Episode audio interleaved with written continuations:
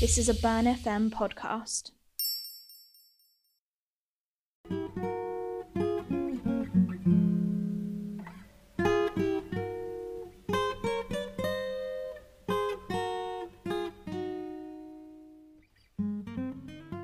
Hello, welcome to Moni Lisa, an art history podcast open to everyone. Whether you know a lot or a little about art, join us to gossip about the dark side of art's past. We're talking unfiltered feuds, frauds, and affairs. I'm Nadia. And I'm Ella. So, what are we moaning about today, Ella?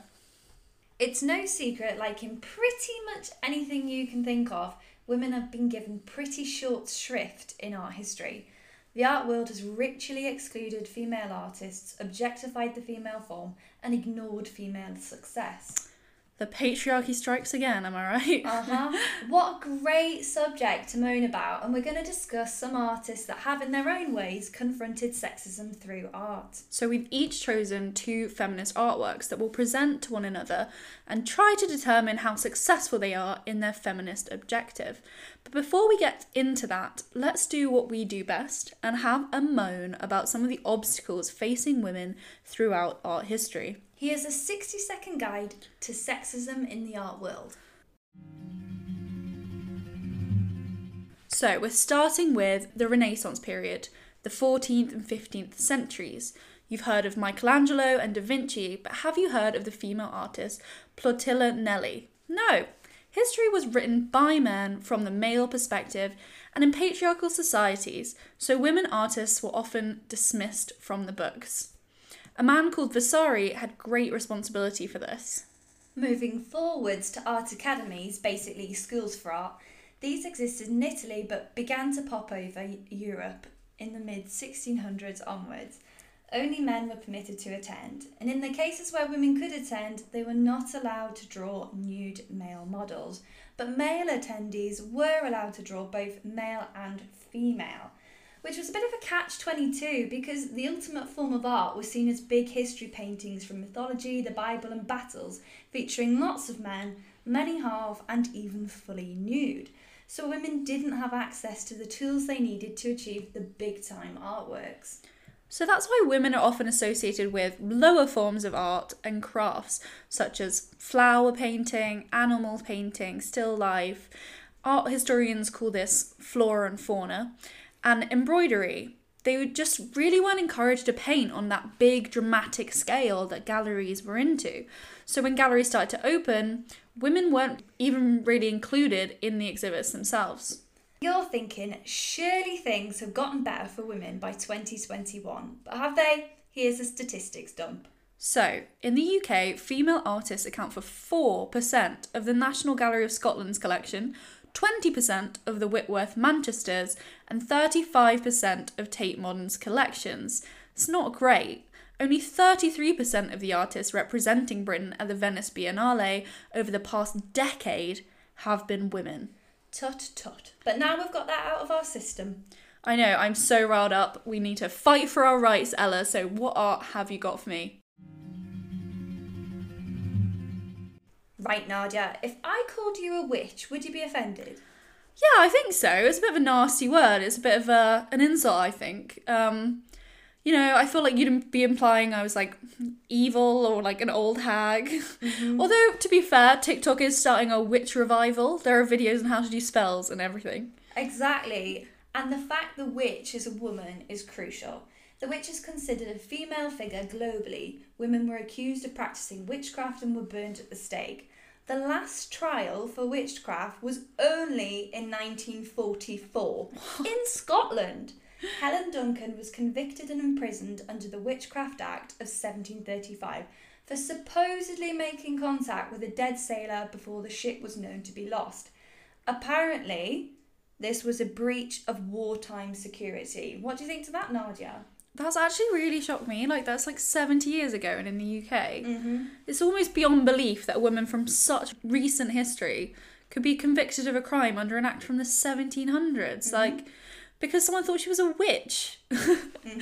um, but what has a witch got to do with like feminism, Ella? Back to our topic of the week. Lots. In the form of the Women's International Terrorist Conspiracy from Hell. known as Witch, a second wave feminist activist group with a socialist focus.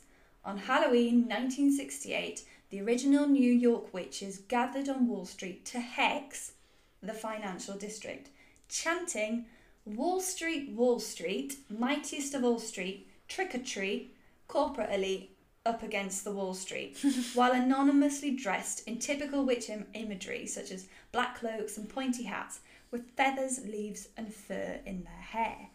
They were women concerned with both male and capitalist oppression. Many of them were practicing witches, and just so you know, the Dow Jones stock market did drop the following day. Ooh, that's airy. It's like um the historical equivalent of Redditors short short stopping the stock market the other day. is proving ma- magic is real in my opinion. I guess you could call it performance art. You're right, Nadia. We can plausibly interpret this as street theatre, protest art, performance art, etc., by the nature of donning a costume that's rich in history and symbolism, and borrowing from that by taking characteristics of what a witch supposedly is, such as a charmstress, and coming up with modern day hexes. Witches' covens popped up all over America, fighting for students' rights, black liberation, and anti war social causes, each in their own style. Wow, so they sort of were a witch movement to some extent. Yeah, in one of their leaflets, they wrote, The power of the coven is more than the sum of its individual members because it's in it together. That's not to say there weren't witch fights, though. Not everyone was 100% happy with their agenda, and some believe the theatrics had gone too far. Well, it's definitely a unique unique form of activism. Mm-hmm. So what did they do that was too far? They crashed a wedding fair in 1969. 10,000 Confront the Whoremongers stickers were stuck up around New York ahead of the first New York bridal fair, but they didn't stop there. The witches turned up in black veils carrying signs branded Always a bride, never a person, while singing Here come the slaves off to their graves. Oh, that's a bit harsh to be fair. You're looking forward to like what's supposed to be the best day of your life. um, and then you're just getting like heckled by a group of witches. In the name of revolution, the witches performed an unwedding. Rather than man and wife, they declared themselves free human beings. Then they unleashed 150 white mice onto the show floor, expecting everyone to run away screaming, but instead they just tried to save the mice from being trampled. Oh, they do say don't work with animals or kids. Yeah, a bit of a disaster, and to be honest, it seems they alienated women through stunts like these. They were protesting the oppressive elements of marriage and the consumerism that's burdened on newlywed couples, dress, venue, food, as well as china sets and new shoes. Hmm. That's fair enough, they're right. Women famously haven't got a good deal from marriage, but what's the use in antagonising future or existing brides, which is most of America's female population over the age of 16? Yeah, it's sort of like a good sentiment but poorly executed. Although I do love the idea of a hex on Wall Street. Mind, if you like that, you'll love this. Witch disbanded in 1970, but they staged a comeback to hex Donald Trump in 2016, ah. the year he was elected president, in the spirit of the original witches. Witch Boston, who you can follow on Instagram, is the biggest group at the moment, and they have put out a YouTube video of them binding Trump so he shall not break polity, usurp liberty, or fill their minds with hate, confusion, fear, or despair. And in 2021, it's obvious Trump took liberties and incited hate, so maybe magic doesn't exist. What do you think, Nadia? Are they feminist? Have they or will they advance feminist and social agendas? Yay or nay? Yeah, it's a really interesting one to be fair, and I'm not sure. Like, I guess my first thought is, can you really reclaim the witch from like the sexist history it comes from that you were saying? Like, it's mm-hmm. something that we've been impressed by, but at the same time, you know, I like the idea of using something femi- like feminine as a form of activism. Mm-hmm. But I think I think I'd be inclined to say no overall. Um, the sort of caricaturing the witch with the cloaks and the pointy hats, maybe sort of making light of quite serious situations. Mm-hmm. Although perhaps they're caricaturing the costume because that's what the witch is an exaggeration, like even made up. Witch leaflets stated, If you are a woman and dare to look within yourself, you are a witch. But what if you agreed with the causes yet didn't identify with the label witch? Which becomes difficult as many of the original witches did practice witchcraft. In fact, it's really popular at the moment too. Yeah. I guess that aside, their dramatic performances drew attention to, you know, really worthy social causes. Um, and it's great that they chose to disrupt the oppressions of wider society. Society really does need to advance women's and many other minorities' rights, like as we've discussed. It's interesting that they took back their right to define themselves as witches. Um, I think that that trend of sort of reclaiming a term that has been historically oppressive, like the use of queer amongst the LGBT community, can be really powerful. So yeah, for that reason, I think I think I've come around to them. Yay! So for my artwork, we're off to have dinner. We're going back to the 1970s at the height of second wave feminism, which had a really strong presence in the art world. The artwork consists of a giant ceremonial banquet with tables configured into a triangle shape and individual place settings created for important female figures celebrating their achievements. It always reminds me of that old icebreaker, you know, like who do you invite to a dinner party, dead or alive, if you could invite anyone? and I think Chicago really took that and ran with it. I hate getting asked that question. There is way too much choice. Exactly. And Chicago didn't really narrow it down to one or two. Instead, there were a colossal 39 place settings at her artwork titled Dinner Party. I wouldn't want to be the cook for that banquet. I get stressed out when I have to cook for more than like two people. There were spaces for 13 women on each side of this triangular table, um, which represents, ironically, both the number of guests at the Last Supper and the number of members in a witch's coven. Oh, wow. So we're coming back to the deep rooted association between women and witches. yeah, it's interesting how that just like comes up again and again.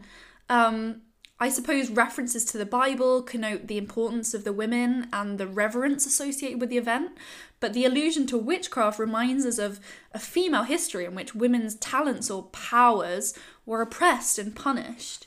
So each place setting in this work is handcrafted with unique pictorial illustrations, supposedly characterizing the woman who was meant to sit there.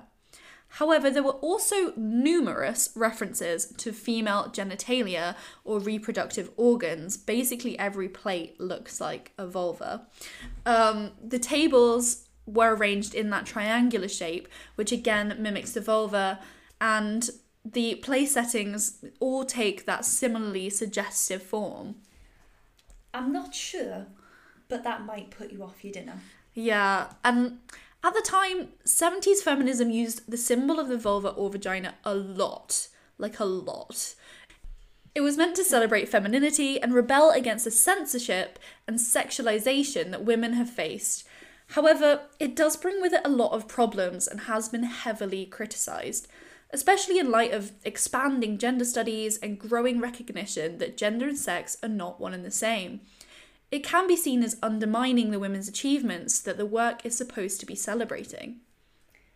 Yeah, it seems a bit counteractive to reduce women to their reproductive organs when that is so often what their identity is reduced to.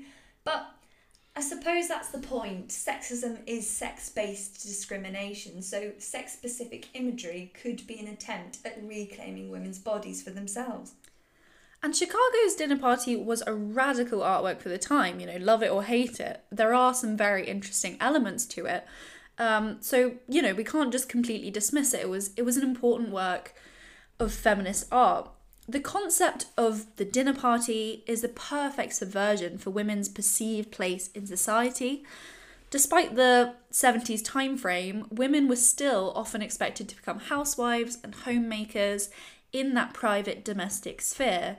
Their tasks were cooking and planning dinner parties for their husbands and maybe his work associates. Women were not often, you know, the guest of honor at such events, but rather the behind the scenes workers, you know, not being revered, not being appreciated for how much work goes into those things. Chicago in this work flips these stereotypes. She uses the dinner party to celebrate powerful and talented women. The dinner party highlights what was seen as women's work, such as cooking and hosting, that was dismissed and forgotten as inferior to the paid work that men might have experienced more prolifically that, that took place in the public sphere. Yeah, and we all know dinner parties and their seating plans are pretty much an art form in itself. I mean, can you fold like a swan placing, like one of those really fancy napkins? No, I can't say I can. Neither can I, because it's an art form, Ella. the, back to Chicago, the artwork uses a lot of decorative art techniques that have also been left behind in art history, um, in part due to their association with women. So these are often seen as inferior to the fine art forms, which include painting, sculpture, and architecture. Mm-hmm. And more feminine artworks, seen as decorative art, includes textiles, ceramics, and embroidery, all of which are used in Chicago's dinner party. So, who were the chosen women? There are literally so many to name on this podcast, it would bore you. But I will say, Chicago presented them chronologically. So, with one wing of the three winged table formation, covering prehistory to classical Rome, and that included names of ancient female rulers and goddesses. Wow. There's one wing that covered Christianity to the Reformation with names such as Petronilla de Meath, who was the first woman burned for being a witch. There we are. Which is, you know, an interesting come around. And then they also had names such as Artemisia Gentileschi, who was a very famous female Baroque painter who you know, until recently was completely overlooked by art history. Mm-hmm. And then the final wing focused on women from the American Revolution to the Women's Revolution. And this has the names that we're probably all more familiar with, such as, you know, the famous feminist Mary Wollstonecraft uh-huh. or the incredibly successful artist Georgia O'Keeffe. The artwork certainly is an amazing record of female excellence throughout history and I would recommend checking out the Bro- Brooklyn Museum website, which has a great record of all the plates, and it's really fun to discover these figures through Chicago's work. You can kind of click on the place setting, and it will tell you all about the person behind it. I don't think we can ignore the flaws of the work that we talked about earlier. I mean, I think in general, I'm going to say again, it's well meant, but perhaps a bit of a product of its time that doesn't work nowadays. What do you think? I'm going to disagree. I reckon the female only dinner party physically gives women their place at the table. Mm. It's sort of reminiscent of an altar, these women were the sacrifice in the way for the rights we have now. And yes, the female genitalia might seem reductive, but I actually think it's female specific. It is their imagery, it's the thing that causes them to be oppressed. So in a way, they've reclaimed it. I think, yay, it's a powerful feminist artwork. And for my next one, we're heading on safari. Armed with wheat glue, subversive posters, and a feminist mission, the Guerrilla Girls set out to challenge the art world's sexism. Their name comes from guerrilla warfare, and their identities were concealed by gorilla, the animal, masks, and pseudonyms such as Frida Kahlo, Gertrude Stein, and Käthe Kollwitz. Wow, it's like a scene from Planet of the Apes. I love it. In 1985, the Museum of Modern Art in New York staged a massive exhibition entitled An International Survey of Painting and Sculpture, but only 13 of the 169 artists featured were women. That was the catalyst for the Guerrilla Girls, who formed in the same year the exclusively female group of artists and art professionals rigorously researched the dominance of white males in art establishment and promoted women artists and artists of colour.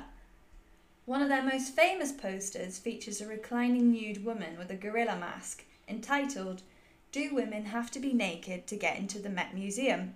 It states, Less than 5% of the artists in modern art sections are women, but 85% of the nudes are women. Yeah, that's monumental and still so true. Walking around the National Gallery, there is an astounding amount of naked or half dressed women in art, which personally I'm not complaining about. But in comparison to the amount of male nudes, it's a bit ridiculous. Mm-hmm. And if they were all standing there in real life, you might be sort of concerned and you'd probably get chucked out of the museum. Um, I'm loving the Guerrilla Girls, like such a powerful movement. Do you think they were successful in this work? Yes, the Guerrilla Girls went mega. Their striking posters were reproduced round the world and they totally shamed the art world, like so much so they were invited to exhibit their work in the institutions that had excluded them, such as their permanent spot in Tate Modern in London. Yeah, that's so ironic. I love the karma. Like, what goes around comes around. Mm-hmm. And they're still going strong today and they're still radical. In an interview a few years ago, they said, We've been working on a weapon, an estrogen bomb. if you drop it, the men will drop their guns and start hugging each other. They'll say, Why don't we clean this place up? And in the end, we encourage people to send their extra estrogen pills to Republican political consultant Karl Rove. He needs a little more estrogen. It's clear they're making a comment on the massive warfare that exists under men in power, which may not be the same if more women were in top governing jobs. So, yay or nay? Is this a good example of feminist art and agenda, Nadia? I'm definitely yay. I like the sort of combination of the playfulness of wearing the gorilla mask, but also making really powerful points backed up by stats, which you know we're personal fans of. Um, I think I think it makes a really good a really good message. It's it's got its message out there. It's gone into museums and galleries. Like, yeah, they're highlighting modern issues, but also you know pointing out art, artists that we might not know about. Agreed. The absolute brilliant marketing campaign just showed women can be funny, dynamic, bold, they can force themselves into the public space, and for that reason, they are just the ultimate feminist icons. Agreed, for sure. For my next artwork, we are staying in America, but we are hopping back to the 1970s, which I'm apparently obsessed with this week. but the 70s, I think, was really the height of feminist art. Like, it was when it's all st- kicked off. And between 1977 and 1980, Cindy Sherman produced a series of photographs titled Film Stills. They're basically self portraits starring Sherman herself in a variety of guises and settings, mimicking popular film conventions or cliches associated with women. Mm-hmm. You know, um, she put on roles such as the career girl, a bombshell, a fashion victim, a schoolgirl, and like so many more of those like cliches we're all so familiar with. Mm-hmm. She drew drew our attention to the creation of these types of women through the construction of them, through costume, makeup, setting, camera angles, you name it. She addresses female stereotypes in film and the media, and as a result, these images are uber talented. They look like they've been directly taken from movies, whereas in actuality, they're completely standalone photographs. Wow. By keeping herself as the one constant between images and playing with that construction of femininity and identity, I think Sherman exposes its superficiality. It, it's actually kind of crazy how unrecognizable she is through each image. She's completely transformed into a different character in every photo. Oh god. Unrecognizable and completely transformed are words my mum calls me when I've got ready for a night out. yeah, I'm glad this is a podcast rather than a video and no one knows I'm like actually wearing trackies and I'm not dressed up at all. But Sherman isn't just in front of the camera like us, she's, you know, behind the scenes too. And she kind of does it all. She's the photographer in this series, she's the director of uh, the images, she's her own hairdresser, set designer, stylist, everything. Um, and like you were saying, the Guerrilla Girls pointed out women are often the subject of art, but not often thought of as the creator of art. And Sherman shows they most definitely are. We women, we can do it all. Yeah, a Jill of all trades, if you will. Is that a phrase? I don't know. um, I wouldn't say she was a one woman show, however, and she was assisted by friends and family. Plus, like Judy Chicago's dinner party, her artwork was influenced by context and, you know, the work of her contemporaries. At the time, as I've said, like feminist art was gaining traction, and mass media, film, and television were becoming a really dominant part of social culture. Sherman was part of a group of artists critiquing this image saturation, who are sometimes referred to as the picture generation, including perhaps most notably conceptual artist and collagist Barbara Kruger. So, what do you reckon, Ella? Is this feminist art, yay or nay? Yay. It's really interesting, accessible, and a fun way of unpicking societal constructions of femininity, whether it's hair and makeup styles or how women are depicted in films.